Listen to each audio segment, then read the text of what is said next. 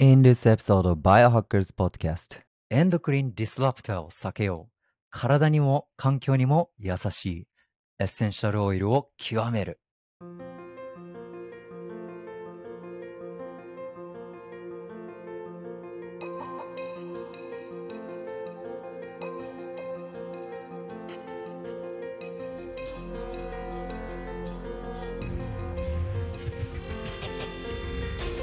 What's up, Biohackers? どうも、タデキです。大人の健康保健体育をエデュケーションとエンターテインメントを混ぜたエデュテイメント方式で語る番組 Biohackers Podcast Q&A シリーズは本日26イエーイバイオハッカーセンタージャパン代表である松田立樹とコホストにスーパーウーマンネパール社会起業家いちご姫のななみそしてセプルモのななみ和歌山ななみさんを迎えてお送りいたしますななみさん元気ですか？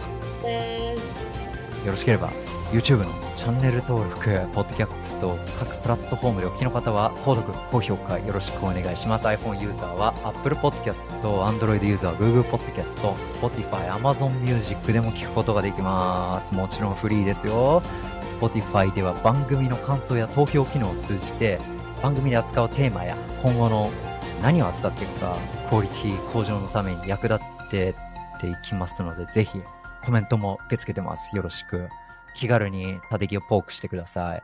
ななみさん、ビッグニュース ?Spotify ではなんと収益化が始まりました。イエーイすごい。すごくない？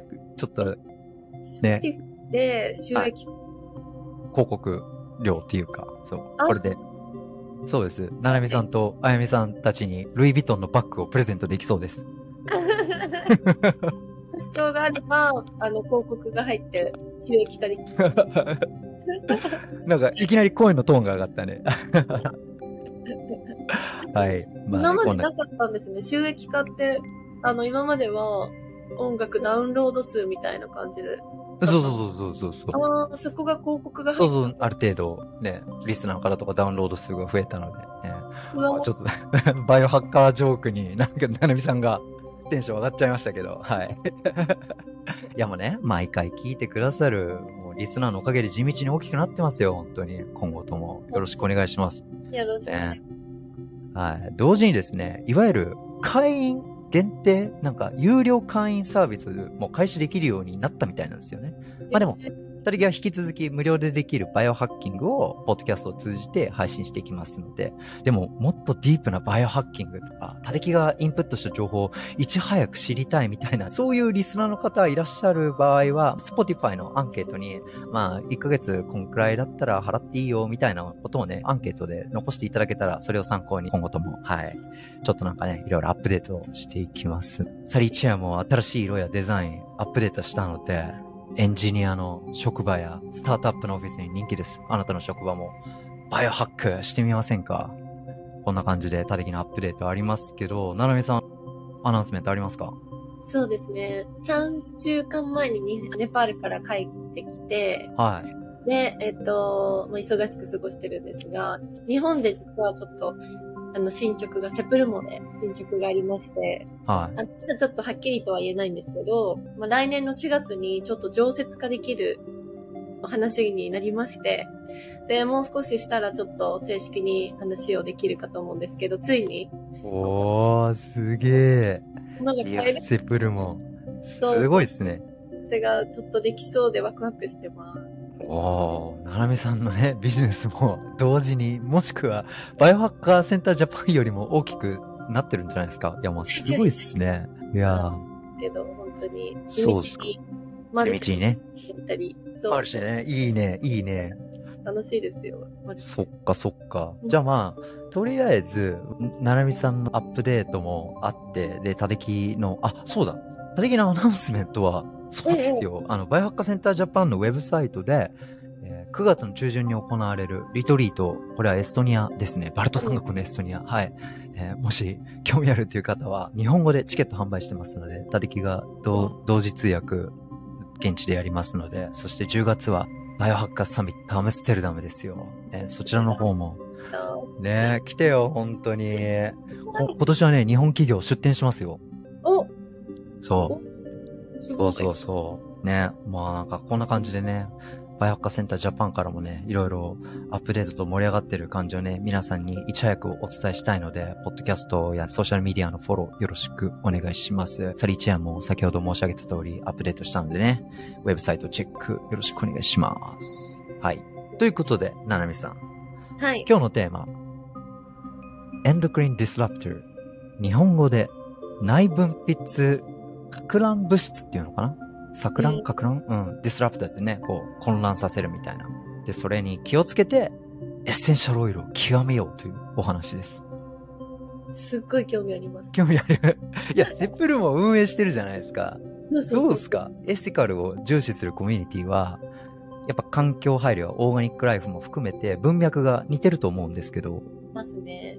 うんエッセンシャルオイル、あの、セプレモのオリジナル商品に使ってまして、実は。え？あ、はいマジでか。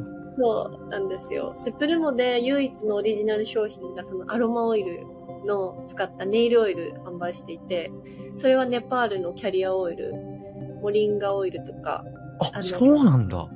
あ、しかもモリンガオイル。えー、えー、えダテロっていうオイルとちょっと特殊な。ー、はいはいはい。え、すげえ。なんかね、もう、え、ここれ、たてき演技じゃなくて本当に知りませんでした。なんかね。そうなんです。しかもなんかセプルモで買ってあの、キックバックもらうとかそういうのもないですから、リスナーの皆さん。まあでも、もうやると思って。すごいすごいすごい。でもなんかエッセンシャルオイルとかや話したいよねって話してたよね。そうえ。そうそうそうそう。そうそうそうそう。で、前回、あゆみさんとのエピソードでは、サラダオイルをディスるっていうね、えーそのイントロで、そう、10年くらい前に縦キ、縦キッチンからサラダ油が消滅したって話をしたんですけど、きっかけは格闘技の階級を落とすときに、やっぱり余分な炎症を抑えるとかね。ほら、炎症するとむくんだり、体内に水が溜まるじゃないですか。そう。で、それで、まあそういうストレスをや無駄な炎症を抑えて、で、そういうことで常時の体重をこうちょっとキープして、で、階級を落とす。そういうことに集中してライフスタイルの改善を心がけたんですよ。でうん、当時はね、大学院出て1、2年はやっぱり、まあ専門の栄養学とスポーツ科学、まさに自分が勉強してきた視点のみでしか物事を見れなかった。うんうん。でもちょうどさ、30歳くらいをさ、こう超える、30超えると20代特有の回復力とかさ、勢いとかって変わってくるじゃないですか。変わってきますね。ね、なんだかんだ言ってね。そう。で、まあそうなってくると、やっぱりホルモンバランスや代謝マーカーね、新陳代謝が行われて、その後体内にどういう物質が残ってるか、そういう数値とかを、まあ参考にしたりとか、で、あとはやっぱりジゼルとの出会いが大きかったよね。やっぱ、世界一稼ぐと言われるスーパーモデルのあれも、これは公になってるからね、たてきも、まあ、4年ほど勤めさせてもらったんだけど、やっぱりね、ジゼルをトレーニングしてるときは、本当にね、もう女性の健康について、あの、オタクのように勉強したし、やっぱり彼女の影響を受けて環境問題にもね、すごく敏感になったりとかね。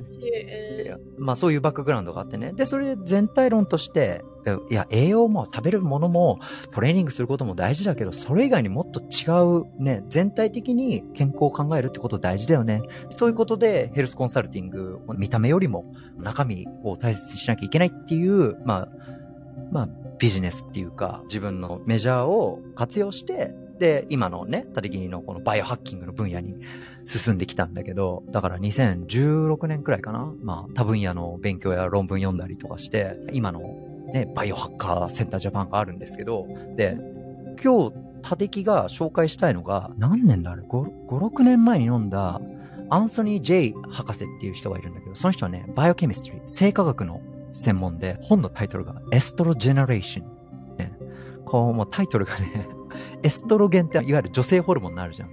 と、ジェネレーションをこう合わせた。ー、あ、面白い。うん、 Estrogeneration って言うんだけど、昔はタデキもね、ファブリーズとかね、ダウニーの柔軟剤とか使ってましたけど、うん、もう、全くそういうのとは無縁の生活でして、今はね。あ、ななみさん、ちなみに、ジゼルはあれだよ。肌にね、食べられるもの以外は絶対塗らないよ。すごい。なんか今調べちゃってました、写真。あ、え？なんか、あの、今最近のチゼル。すごい。あ最近のジゼル？2歳ぐらいなんですね。美しい。っていうかよ、ルイ・ヴィトンのあのコラボ見た？すごいよね。いやーちょっと待って、あの、ポ今、収録中だから。そうなの。ちょっと情報をちゃんと見ながら そっかそっかそっか。ついていきたい。まあまあまあまあまあ。まあそれでね、こういうイントロ話すとさ、なんだよ、結局リリスナーの皆さん、自然派になりましょうよみたいなナチュラルのご利用しとさ、うんね、思ってしまうかもしれないですけど、立木はリスナーの皆さんのこと全員バイオハッカーと勝手に決めつけてますので、120歳まで生きると、やっぱり体内年齢やホルモンの数値大事になってくると思います。そのエストロゲンとジェネレーションを混ぜたこのね、 Estrogeneration。これ日本語でいわゆる環境ホルモンってやつかな？それが体によろしくないことをするとかね。 Estrogeneration。その後にあるタグラインがさ、How estrogenics are making you fat, sick and infertile? っていうね、これもまさに体重増加だよね。ファット。ふ、もうデブになって、で、うつ病にさせて、なんか不妊にもなるみたいな、いろんな健康問題を起こすっていうね、タグラインがちょっとなんか脅し文句みたいな感じあれなんだけど、これね、たてきが Kindle で読んだやつなんですけど、あともう一つね、これ今目の前にあるんだけど、これは、な、The Healing Power of Essential Oils。これね、エリック・ゼレンスキーのね、えーの書いた本なんだけど、まあこれはね、たてき妻のね、レシピ本みたいな、もう、って言っても過言ではないですね。これを元にいろいろな生活用品作ってます。すごい。ね。例えばこんなもの。お、もうなんか、じゃあそれは後で紹介するので、まあこんな感じでね、はい。本日のポッドキャストを始めていきたいと思います。あ、ちなみに、タデキが話した本日の根拠、リソース、論文などはすべてバイオハッカーセンター .jp の show note に掲載しておきますので、ご確認ください。はい。でななみさん、過去のエピソードで女性ホルモンの話したじゃないですか。はい。エンドクリンディスラプトル、日本語で内分泌系かく乱物質って、具体的にわかりますか？え、かく乱物。質。なんかもそう内分泌系をこう混乱させる物質って、何だと思います？ストレスとか？あでまあまあまあ、そうそうなんだけど、あの、そのさっき言った、それこそ洗剤とか、ああ、そう。なんか。酸性化する、体を酸性化しちゃう物質とか。あ、そのね、pH も、後で、そうだね、それもかかってくるんだけど、まあ、要は、分泌系と呼ばれる、ね、内分泌と外分泌って、内分泌ってことは体内のことなんだよね。うん。そう。外分泌って言ったら汗とかさ、そっち側のことで、そう、内分泌っていうのはホルモン。で、ホルモンっていうのは、コレステロールが材料のやつと、セックスホルモンとか。で、あとは、ペプチドホルモンっていうのは、アミノ酸、タンパク質が原料でできてるホルモンとかなんだけど、それを、なんていうのかな、ホルモンが受容体にこう、行くと、要はメッセージなんですよ、ホルモンって。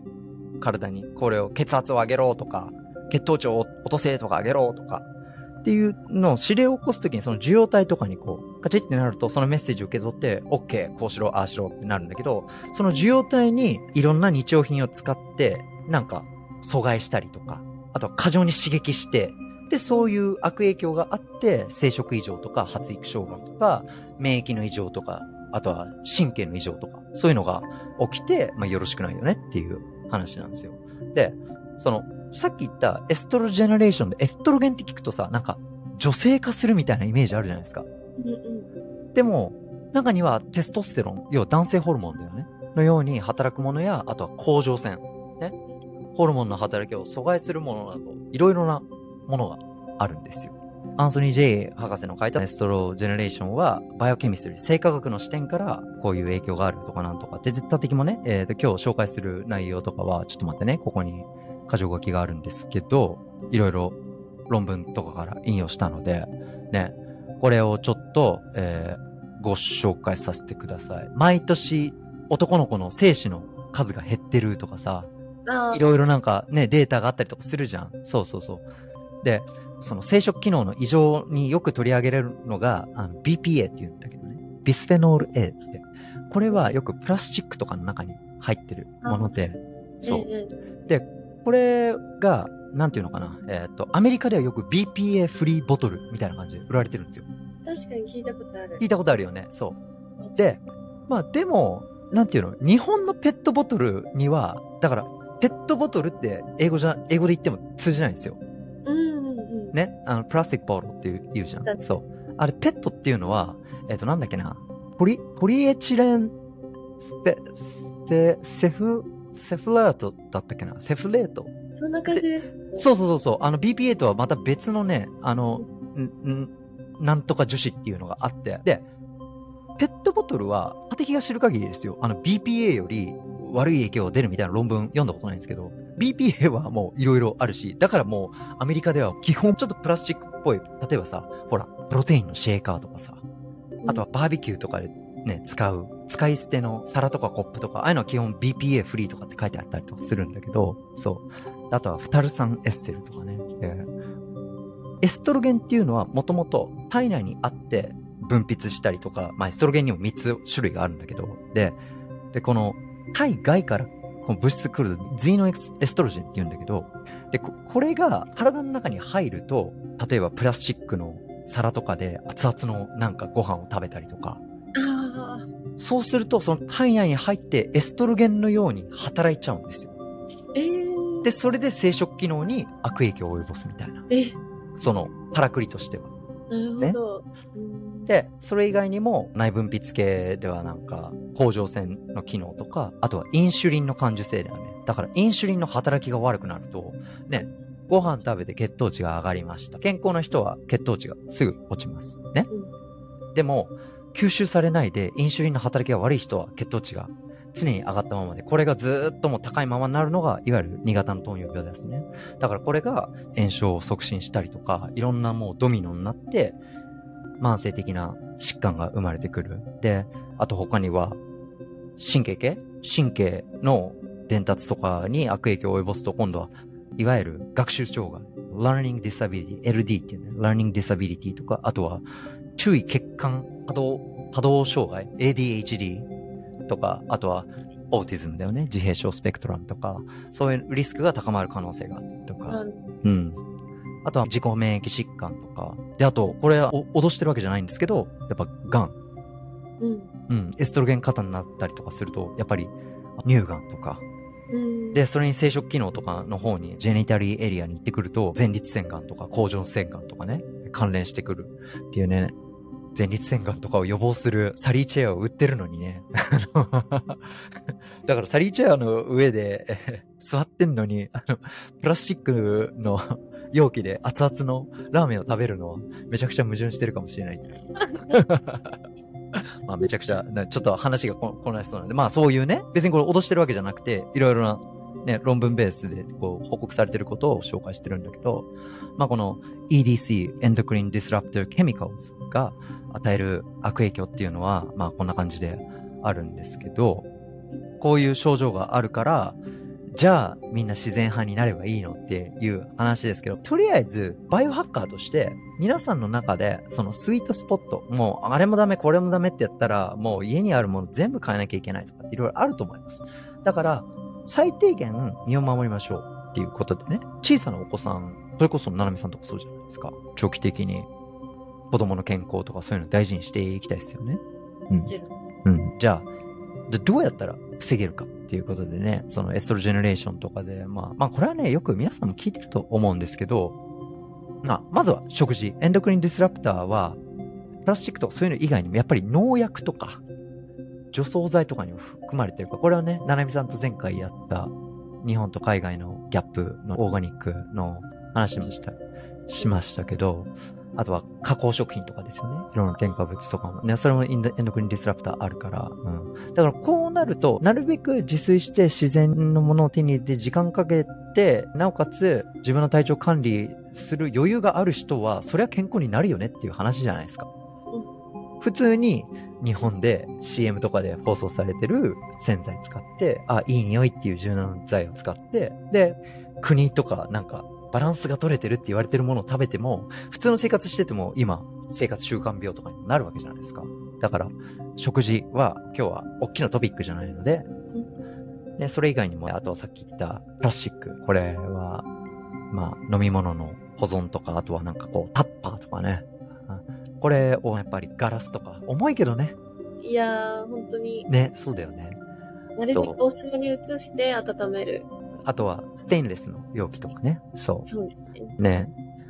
だから。で、あとは、やっぱりサランラップだよね。ラップ使ってる？うん。うん。ラップ最低限。もう、いや、良くないですよね。そうだよね。うん。でもさ、日本のサロンラップめっちゃすごいよね。こうピッチャーくっつくよね。海外のやつって結構使いづらかったイメージですけど、なんかすっごい使いやすい。日本の、日本企業の技術の結晶だと思うよ。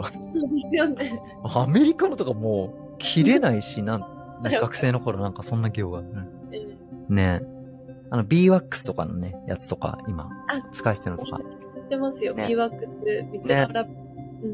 え、セプルモで売ってないの？売ってます、売ってます。ああ、ということで、じゃあ、みたいな。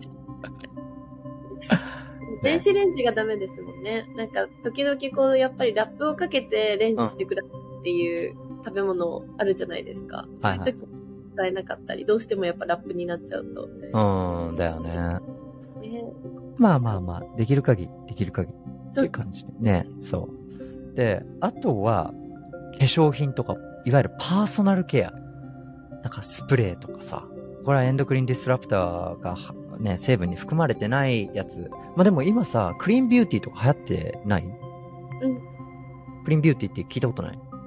いや、なんか、どんな意味？環境に優しいみたいな。ああ、環境に優しいビュー。そうそうそうそう。だから化粧品とかを使って、ほら、メイクとかにも落として、えー流すじゃん。そしたらその流れたやつがさ、こう、環境によろしくない影響を。プラスチックフリーの化粧品とかそうそうそうそうそう。ね、それもね、さっき言ったあの、フタル酸エステルとかね、あとパラベンとかね、うん、含んでる製品は避けましょうとかね。うんそう。で、あとは洗剤や掃除用具ですよ。窓拭きとか、いい香りがする消臭スプレーとか。うん。ね。これ後でエッセンシャルオイルをを活用したやつでも紹介したいんだけど、皆さん案外、ん？やっぱりケミカルの方がめちゃくちゃ綺麗になったりとか、殺菌したりとか、機能があるみたいなイメージあるじゃないですか。イメージありますよね。ね。で、うんでも、もうまあ、ちょっと試してみ、見てもいいんじゃないですかっていうのを次にやりたいんだけど。まあ、あと、あとそう、ななみさん、あと、水。水。こだわる人はやっぱり、うん。水道水とか、あとは、プラスチックの容器。日本っていうペットボトルに入ってる水を飲まないっていう、もう徹底してる人もいる。ああ、えー、水も、やっぱ当た常温とかでも溶け出しちゃそうう、そう。とか、あと直射日光に当たって、で、溶けてるとかって気にする人たちもいる。ステンレスのそう。マイボあトルもやったりとか。そのこと言うとね、たてきがなんだよ、セレブが、ああしてる、こうしてるとかって言って上から目線でうっせえな の、思われちゃうと思うんで、ね完璧にすると逆に完璧主義がストレスになるかもしれない、ね。そうですよそうそう。できる範囲で考えて。できる範囲で。そうそう。さすがサイドキック。まあ、別に、たてきはね、こう、皆さんこうしてください、ああしてくださいって言ってるわけじゃないから。で、はい、じゃあ、そこでですよ、エッセンシャルオイルの活用法。さっき言ったよろしくない悪影響への対策として、プラスチック容器を避けるとか、あとは瓶やステンレスの製品を日用品に使う以外に、今ここに手元にあるんだけどさ、見えるかな？これエッセンシャルオイルいろんな種類がい。っぱいあるんだけど、そう。何があるかな？って、ここにもね、いろいろレシピがあって、まあ、とりあえず簡単なやつから、あ別にここ、これ見なくても言えるのは、だから、洗剤は、アマゾンとか楽天とかで、まずベーキングソーダでしょ？重曹。重曹と、あと、ウォッシングソーダって、日本語でなんて言うのかな？ウォッシングソーダ？聞いたことないあのね、炭酸ソーダ。なんか、ああ、洗濯ソーダっていうのかな？ええうん。もう白い粉みたいな感じ。あうん。炭酸ソーダね。で、あと、塩混ぜて、で、あとは、洗濯物の香り付けに、レモンのエッセンシャルオイルとか、あとはラベンダーお好み色にして、そう。で、もう普通に落ちますよ。ええ柔軟剤とかは、他的柔軟剤あんま使わないんだけど、あとな、何かな？化粧品？スキンケアとか。あれはもうココナッツオイルとか、あとシアバター。うん。シアバターをベースに、で、あとは肌に優しいオイルとか、椿油とか、あとはラベンダーとかローズとか。あ、で、男性諸君、ラベンダーはちょっと、それこそエストロゲンが強いんで、あんまりね、日常的につ使いすぎると、テストステロンに影響を与えるかもしれないから、あの、うん。そんな何でもかんでもラベンダー。ちょっと枕に垂らすとさ、ラベンダーの香りが眠気良さそうって、これあの科学的に証明されてますし。う。ん。で、それでボディクリームとかできたりとか、あとは、トーナーってなんていうの？シュッシュって。化粧、化粧水っていうのか？ス化粧水。化粧水？うん。あれはね、ウィッチヘーゼルっていう北米産の植物で、ちょっと待って、ウィッチヘーゼル。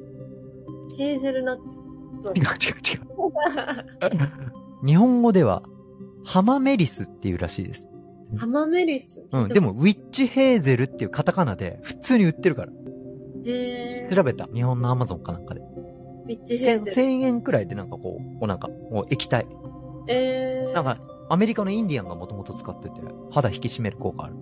おもうなんかもう、それもうほとんどだよ。化粧水。それで、女性とかだったら、適当にさ、ヒアルロン酸とかをパウダーで買って、もうヒアルロン酸もちょっと入れればもうすぐこう、とろみがつくから、わうーん。で、あとは、殺菌作用とかで、ティーチュリーオイル、ちょっと垂らして、たりきあとレモンが好きかな。レモンとか、あと、ペパーミントとか。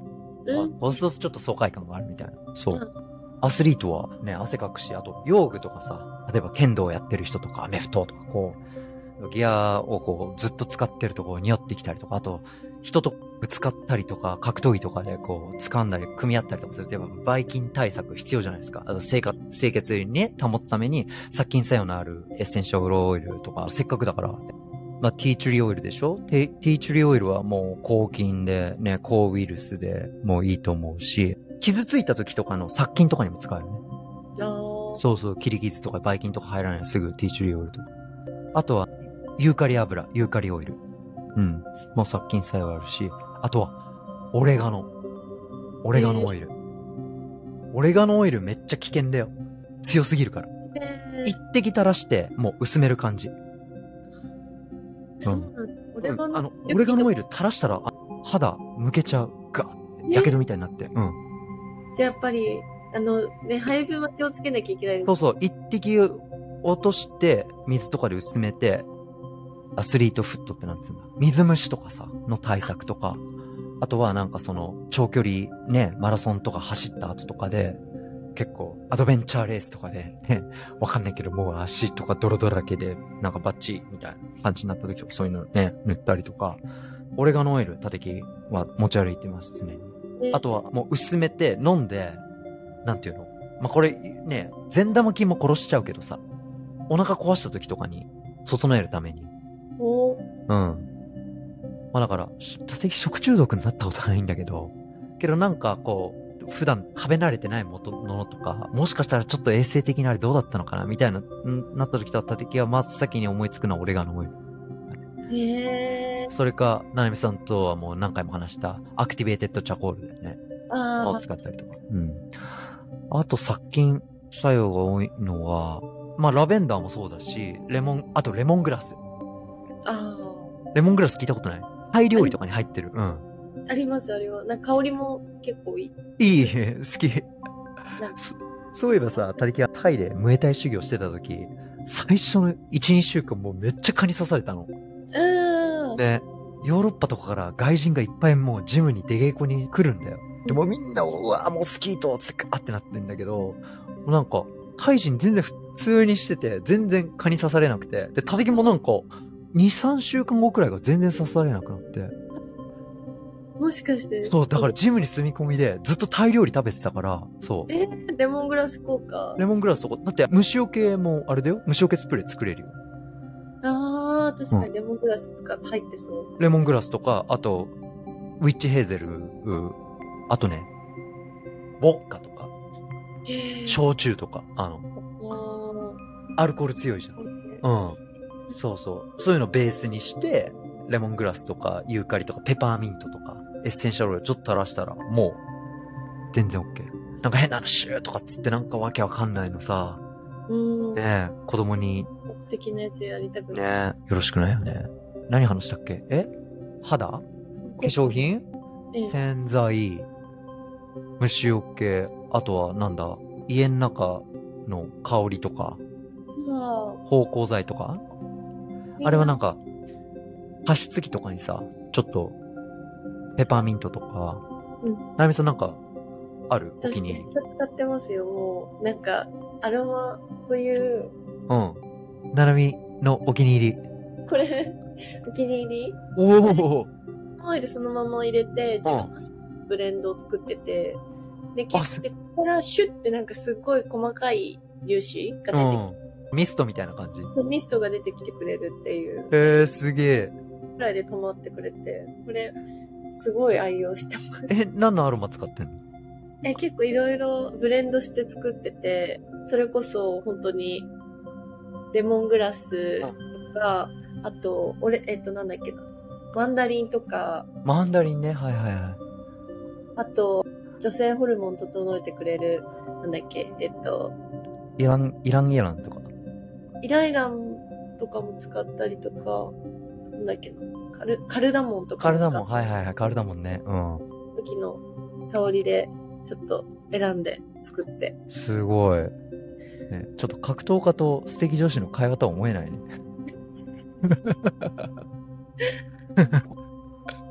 ねローズマリーいいと思うよ。あー、ローズマリー。確かに、いいかも。ねそアイテムにまだなかった、ローズマリー。う。そっか。あ、あと、リップバームはもう、多分普通に売ってるやつよりも、手作りの方が全然いい。ほら、ボストン乾燥してるし。うん。作るんですか、リップバえ、ーだから、 beeswax とか、ココナッツオイルとか、シアバターを、そう。で、あれってさ、冷やすと固まるんだよ。えー、あー、そっか。そうそうそうそうそう。で、それで、レモンでもペパーミントでも。あなたの好みのキキスの味、エッセンシャルオイルをいかがですか？みたいな。リップ。自分で作れちゃう。自分で作れちゃうみたいなね。そう。ねえ。いや、まあ作れちゃいますよね。うん。家的妻はもうこれ使ってもいっぱい、これいいよ、ちょっと試してみて、みたいな。おー、マジでか、みたいな。お世話になってます。ね まあ、ショーノートの方になんかレシピとか、たてきがこうまとめて紹介できたらいいかなとかって思って。ね。しかもエッセンシャルオイルってほんと、もう、 condense、こう、し詰まってるから成分が。もう、一滴二滴とかでいいんですよね、ななみさん。本当に。本当に。そう。で、これ、一本買うと、使い切るまで相当時間かかるもんね。確かに確かに。だから、そんなね、皆さんが思ってるほど、あとはそうマルチパーパスクリーナーとかさ、ほらテーブルを拭くとか、ちょっとなんか窓拭きとかっていうのは、まあ、基本ビネガーと、そういうエッセンシャルオイルとか、重曹とか塩混ぜて、普通にできたりしますし、だから、どうですか？エッセンシャルオイル。なんか、え、とか、イギリスとかって、うん医薬品みたいな感じで使われてるんでしたっけ？フランスが確かそうじゃなかったかな。うん。日本はまだそういう、ただの雑貨扱いというかそんな感じですけど、あ、そうなんだ。海外ってそういう意味でなんかこう、処方されるおー、オイルを処方してくれたりとか、そうだよね。医療的にもちゃんとつ認められてるみたいです。日本ってさ、あれだよね。化粧品めっちゃ厳しいよね。薬機法があって。すごい厳しい。なんでそんなことまで知ってるんだってね。いや、もう、たてき、メンズビューティー、水面下でやろうとしてるんですけど、もうあの、薬機法、薬機法は厳しい。厳しいよね。免許とか持って、で、それを証明してもらったりとかして、いろいろあるけど。うん。そんな感じで、はい。エッセンシャルオイルを活用するのはいかがですかっていうお話でした。あ、じゃあ最後に、そう、これにね、この本にね、めちゃくちゃ面白いレシピがあるんで紹介したいんですけど、え、体脂肪燃焼オイル。え、なんだろう。すごくない？すごい。え、そんなのあるんですか？飲んだらいい？いや、違う、これはね、塗るの。塗るんだ。うん。え、えっとね、4 drops lime essential oil。ライムだね。ライム？え、3 drops peppermint, grapefruits oil, cypress, eucalyptus, cinnamon bark.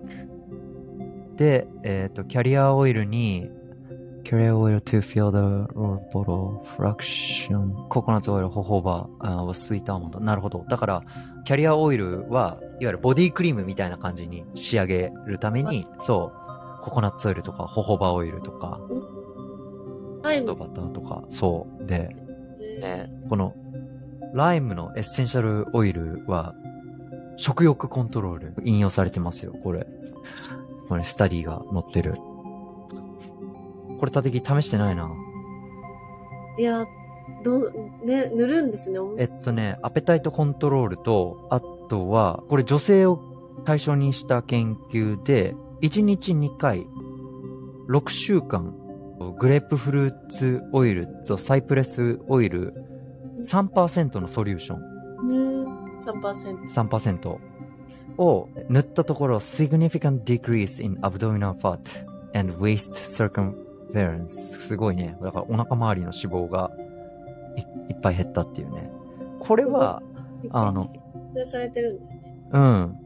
これはもしかしたらグレープフルーツでしょ？だから CYP エンザイム、だからあれかもしんない。もともとお腹周りとかお尻とかこうボーンってこう太っちゃう人とかってエストロゲンがそもそもプロジェステロンに比べてこう肩だったりとかするあ場合が多いから、だからあの運動してないとかなんか食生活が乱れてますとかっていうよりも本当ホルモンバランスで、ほら更年期とかそうそうそうそう。いろんな文脈が重なってそういう風になってる人とかいた場合にこのオイルを塗って、だからもしかしたら過剰なエストロゲンが減って適正体重に落ちたらわかんないけど、っていうのがあって、ここのね、詳しいのを日本語に直して、はい。ショーノートにレシピ置いとこうかな。あ。いやー、っていうすごいですね。感じです。どうすか？いや、なんか、まあまあいっぱい話しましたけど。えー自分で作れるっていうのが一番安心ですよね。それこそ食べられる、自然が食べれるものしか、うんただにないと同じで、うん。なんか、何が入ってるかわかんないですもんね。なるべく原料を安く調達するために、いっぱい科学的なもの、添加物いっぱい入れるじゃないですか。まあね。なるべく、だから本当に自分にとって納得できるっていうかね。これだから安心できるっていうのは。うんでも、たてきが今日のポストキャストでお伝えしたいことは、意外と簡単にできちゃうよっていう話。うん。そんなにお金もかけず、そうなんだよ。バカらしいって思ってう。そう。っていうのを皆さんもどうですかっていう、はい、お話でした。あれ、オンラインスタジオには今日はいないですね。みんな、残念。10時、11時ですね、朝の。仕事中かな。お仕事そう、そうですね。どなたか、一応 Q&A シリーズなので、ないですか？ご質問。なんかチャット欄とか、最近ちょっと寂しい Q&A シリーズ、もしあなたのセクシーボイスが、ポッドキャストで流れてもいいよっていう方、いらっしゃいましたら、来てください。それか、恥ずかしかったら、チャットとかでも OK ですよ。Spotify で、あの、いろんなリスナーが増えてるんですけど。いや、なんか私、うん、いっぱいありますけど、エッセンシャルオイルの話だったら、例えば、なんか、眠、すごいなんか日中にいきなり眠くなっちゃったりとか、うんうんうんうん。やっぱり、そういった時に、コーヒー飲んじゃうんですけど、はいはいはい。な眠気が来た時に、うんうんうん。代わりに試せるエッセンシャルオイルとか、あ、な、何使うの？あったら教えてほしいです。ああ、眠気を覚ます。うん。いろいろあるけど、やっぱりペッパーミントじゃないかな、こう。ペッパーミントう。うん。今ないかな。とけばいいのかな。うん。なんかタイとかって確か鼻に入れるやつありましたよね。それ、今、今それ探してる。何なんか直接、あれも、なタイ行った時買ったな。あれペッパーミントなんですか？え、じゃないの。あれ、な、そう。しかも、あれだよ、ラウンドの間とかに、こう、コーチがさ、こう、戦術をこう言うんだよ。で、口を隠すの。こう、ええ。ほら、ギャンブルの対象になってるから、あ観客とかから見るのよ。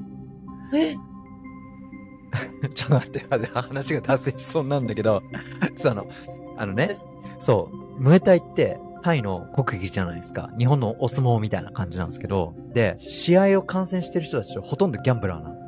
その、そう。で、赤コーナーの選手か青コーナーの選手かにかけてて、そしたらさ、観客がコーナーに近いと、この、コーチの口の動きとか、おこいつ、今度膝を使ってくるぞとか、こういう、やる、だからこう隠すのよ。すごい。口元を。汗、汗拭いたりとか、水飲ましたりとかして、で、それで、こう、鼻を隠して、で、戦術とかアドバイスをしてるときに、その、鼻にスースーするのをこう入れて、ってやって、そうするとさ、パンチとかもらうと、あの、やっぱ鼻血出ちゃったりとか、そう、あとなんかこう、呼吸がうまくできなかったりとかするときに、こう、スーってすると、なんか、いや、いけるみたいな。そう。確かにあれ聞きますよね。あれ何入ってるんだろうは、発火とかミン発火とか、ペパーミントじゃないかな。で、そう。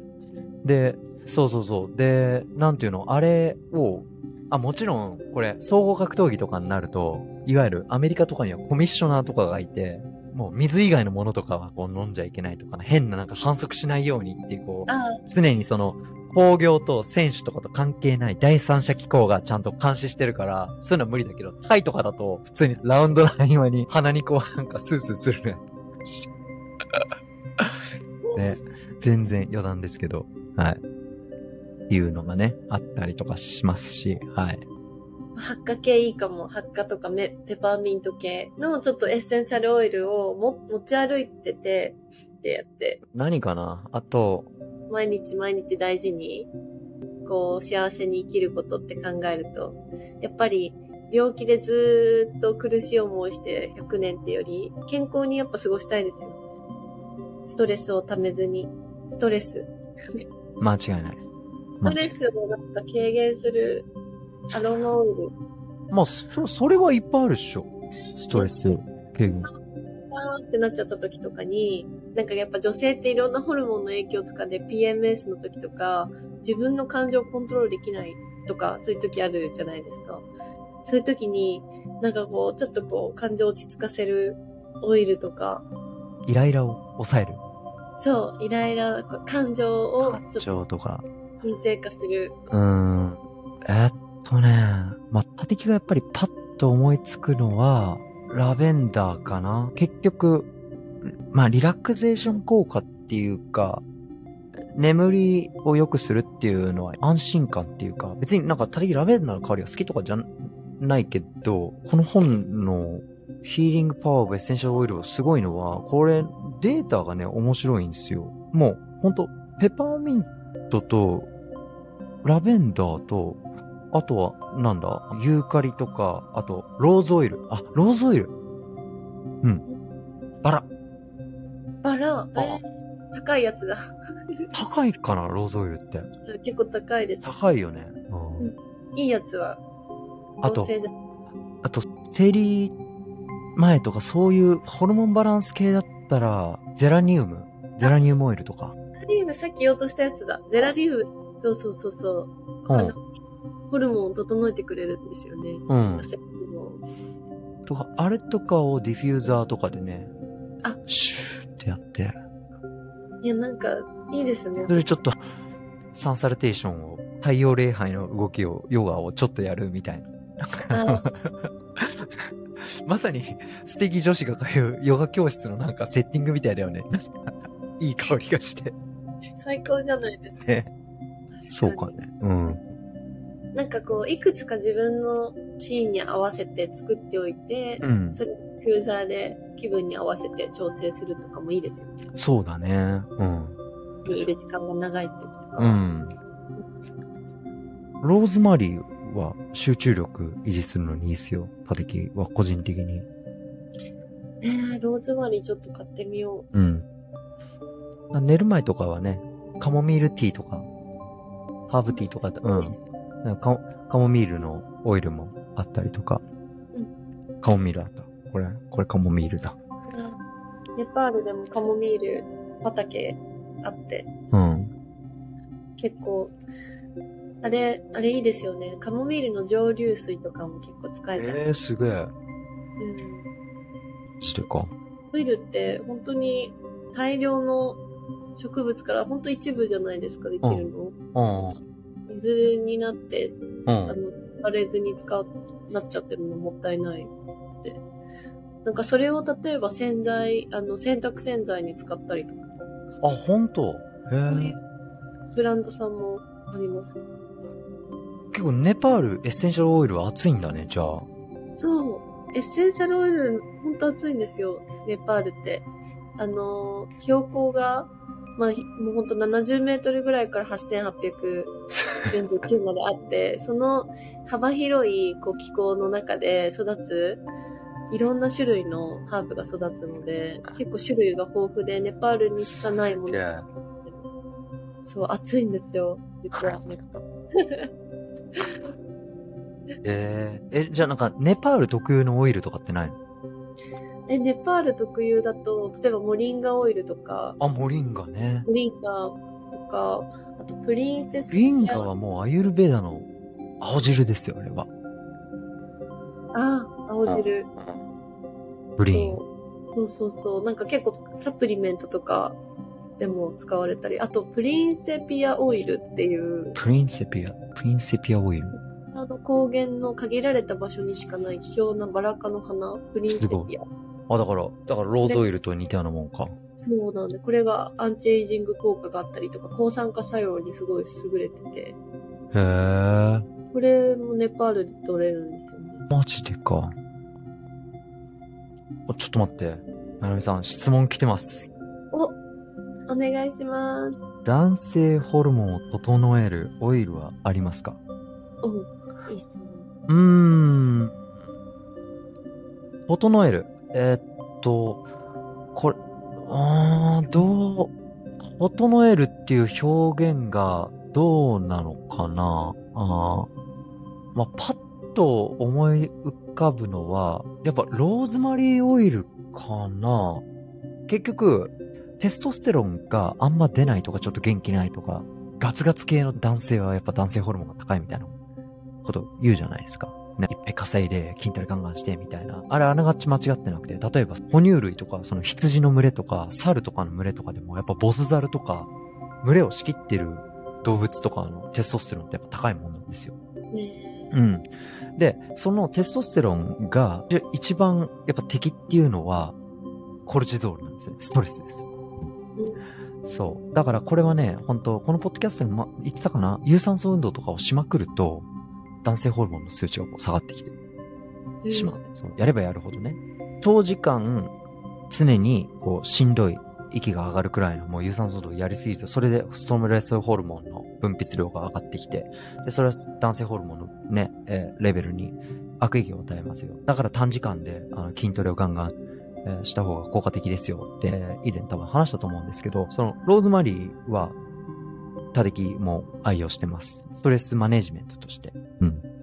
あと、大人の健康保健体育ということでね、ちょっとこう、いい感じでね、カップルの方たちとか、彼氏彼女さんとね、ちょっといい感じになる時とかに、パチョリオイルって聞いたことある？パチュリー。はい、はい。パチョリは、やっぱ性性欲を刺激するっていう。へーうん。だからまあ、ある意味男性ホルモンの分泌、なんていうのかな、えっ、と、バランス整えるって言えるのかな。